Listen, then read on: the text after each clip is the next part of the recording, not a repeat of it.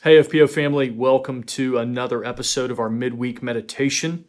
Uh, today, James Hurd and I are going to be looking at a passage that we actually read last week uh, from Proverbs chapter 30. If you've been following along with us, uh, Proverbs 30 uh, is a, a, beautiful passage, as most of the, the Proverbs are, just these sayings of wisdom. But in verses 7 to 9, we get, in a sense, a prayer that the writer of this proverb gives to us.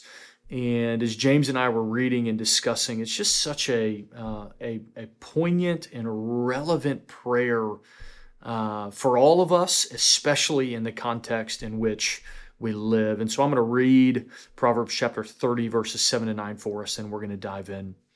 The writer says this Two things I ask of you. He's praying to the Lord. Deny them not to me before I die. Remove far from me falsehood and lying. Give me neither poverty nor riches. Feed me with the food that is needful for me, lest I be full and deny you and say, Who is the Lord? Or lest I be poor and steal and profane the name of my God. Uh, James, we know that uh, the proverbs often they speak to specific issues. They they don't speak holistically about everything. Uh, you know, these aren't the only two things that we should pray for. Uh, but what we do see uh, is that uh, these are things that, as God's people, we ought to be thinking about. We ought to be seeking the Lord about. And it's just interesting to me that the writer of this proverb says there's two things I've asked of God and I've begged him to not withhold them from me before I die. Mm-hmm. You know, mm-hmm. so it's like he's mm-hmm. desperate for these two things. And yeah. so you're almost you read that and you're like, wow, I wonder what he's going to ask for. You know, he's desperate for these two things, oh Lord, do not deny me. And he says, first, remove far from me falsehood and lying. And you're like, oh, wow, okay. You know, that's like, a good goal. That's a good goal. Uh, I don't want to be a liar. I want to live in light of the truth, you know, and we even see that connection to God's word throughout Psalm 30. But then, then in uh, in the middle of verse six or verse eight rather through verse nine, he says, "Give me neither poverty nor riches." Mm-hmm. So the second thing that he is pleading of the Lord and he's begging God not to refuse him is this don't make me rich and don't make me poor. And then he kind of begins to fill that out. Feed me with the food that is needful for me. Mm-hmm. So, in a mm-hmm. sense, he's saying, Lord, I don't want to be rich. I don't want to be poor. I want to be somewhere in that happy medium where I have what I need. I have what I need. And so, as you were reflecting on this this week and thinking through it, what were some of the things that the Lord was doing in your heart? Yeah, I got a lot of mileage out of this proverb. so, my morning rhythm, I like to do the FPO Bible reading plan in the mornings with my coffee. And I usually start with the Proverbs or the Psalms as kind of like a, a prayer to wake up my mind and my hmm. heart, mm. move to the New Testament, and then I check the time. I pray over kind of what I've learned out of the New Testament and then if I've got the time, I'll go hit the Old Testament and just read it, just to read it. Yeah. I was reading Proverbs 30 and just stopped. I did yeah. I that I did not read the Matthew or the Old Testament passage on that day because this one just hmm. hit me as I was just praying through even some of the things that I've been working through in my own life and just realizing like, okay, you know what? I think my desires are off because especially in light of what's happening in our world and i see what poverty really looks like in a little bit more clear sense in this pandemic i kind of realized okay i'm praying give me neither poverty nor riches but maybe what my heart is praying behind my words is yeah but actually i still kind of want riches like right. don't give me poverty nor riches but maybe what's needful for me is a really comfortable life mm. and instead we see that the the writer here is saying there's warnings on both sides. Yes. There is a danger in being poor because we do have physical needs that we have to provide for. But then the unexpected thing, at least for myself and probably for our culture, is there are great dangers of being rich. Mm. And we ought to pray not to be rich and not to be poor. And that just struck me really powerfully. And I had to take some time to think and pray about that. Sure. What about for you? Yeah, I mean, it, it is, you know, I, th- I think one of the things that we've got to admit is that uh, most likely everybody that's listening to us and joining in um, doesn't understand the experience of poverty. It does carry with it its own temptations, its own temptations to sin um, we end up doing things that we would normally do when we're in desperate need. Many of us don't know what it's like to feel desperate mm-hmm. physical need that would lead to what he's talking about of stealing and therefore profaning God's name. Yeah. I think all of us on one level have to admit that riches is either our experience or it's the veer of our heart, as you've said. Mm-hmm. As I look at this, I rarely pray for poverty. Uh, I'm often find myself daydreaming or thinking if we just had a little bit more money, we could do this, we could do that.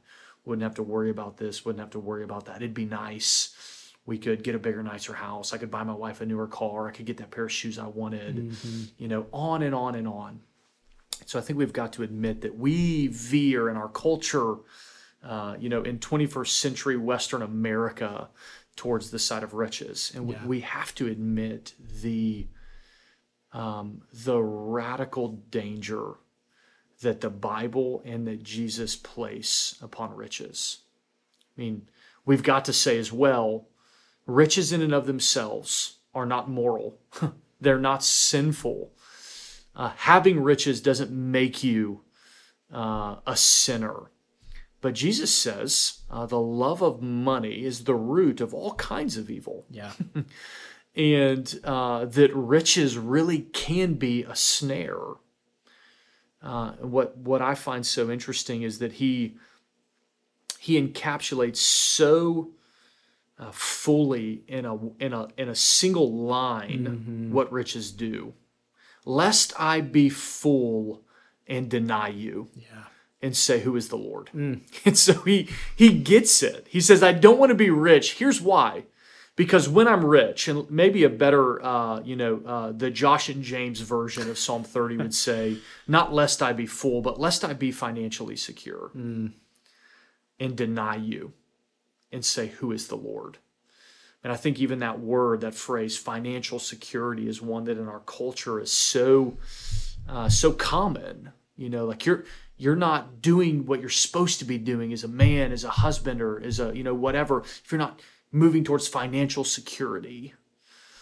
Nothing wrong with financial security, but I think part of what this guy's saying is that, Lord, give me neither poverty nor financial security, lest I have it and deny you yeah. and say, Who is the Lord? Riches so easily take the throne of our hearts and function as our gods. We look to them uh, to give us what we need rather than you know what we see jesus praying in the lord's prayer and teaching us to pray lord our father in heaven give me this day our daily bread yeah yeah the proverbs being the book of wisdom mm-hmm. in the bible one of them at least it is teaching us a lot throughout the book of Proverbs. I mean, this is chapter 30. There have been lots of things about financial wisdom and taking care and, and not being unprepared for the things that come in life. That's right.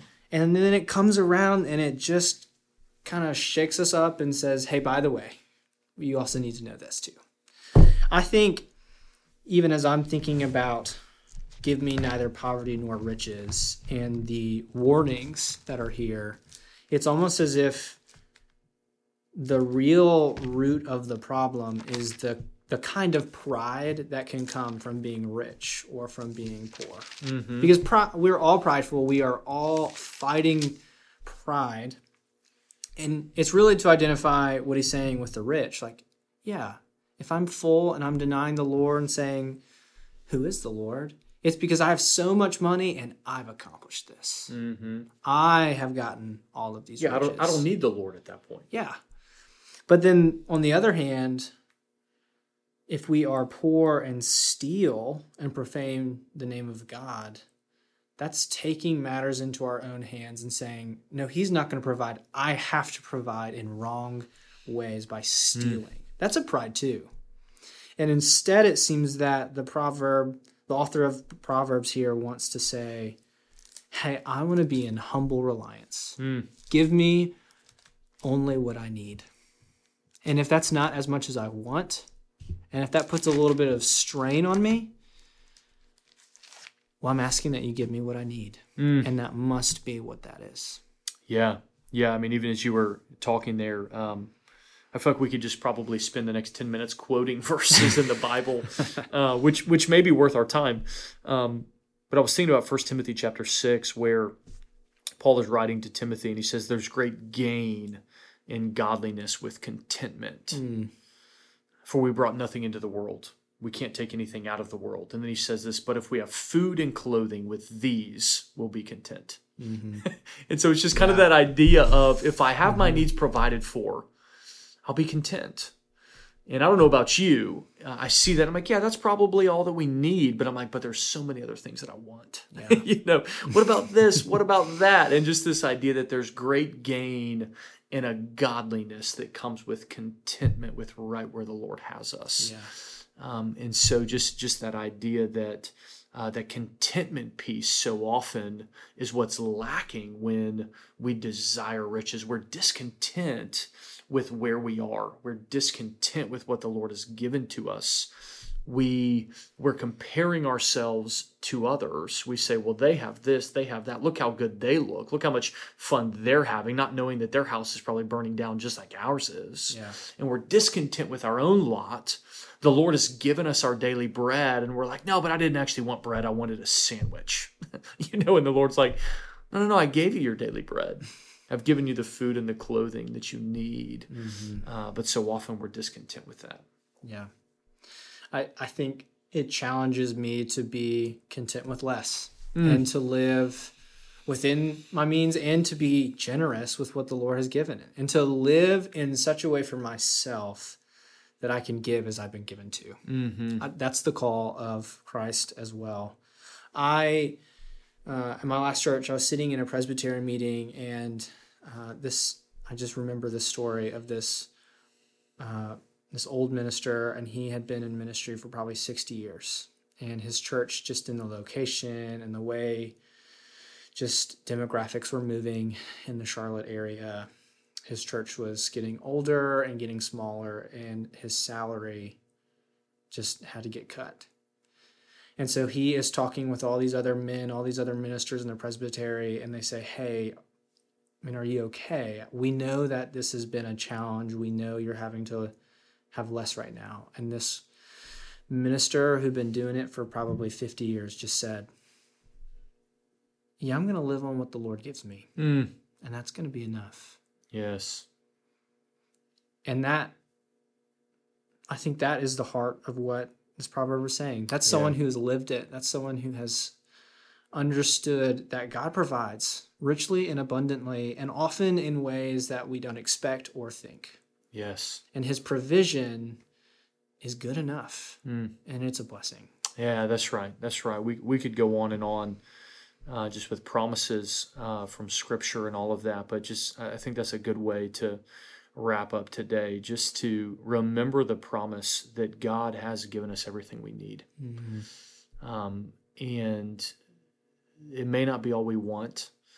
Uh, tomorrow we may have more, tomorrow we may have less, but God has richly provided for us. All of his promises to us have been good. He's taking care of us as a good father. So, whatever our lot is currently, we can be content, and we can pray, Lord, uh, don't make me rich. There's a lot of dangers with that, but but also don't don't make me poor. There's dangers with that too. Mm-hmm. Feed me with the food that is my portion. Give me today uh, what I need. And so we pray that wherever you are uh, today listening to this, that you would remember uh, that God has richly provided for you and that that would breed such a deep contentment in you that that would overflow even into generosity and giving away of your life and your time uh, and your resources for the sake of others. We love you guys. Look forward to being together next time.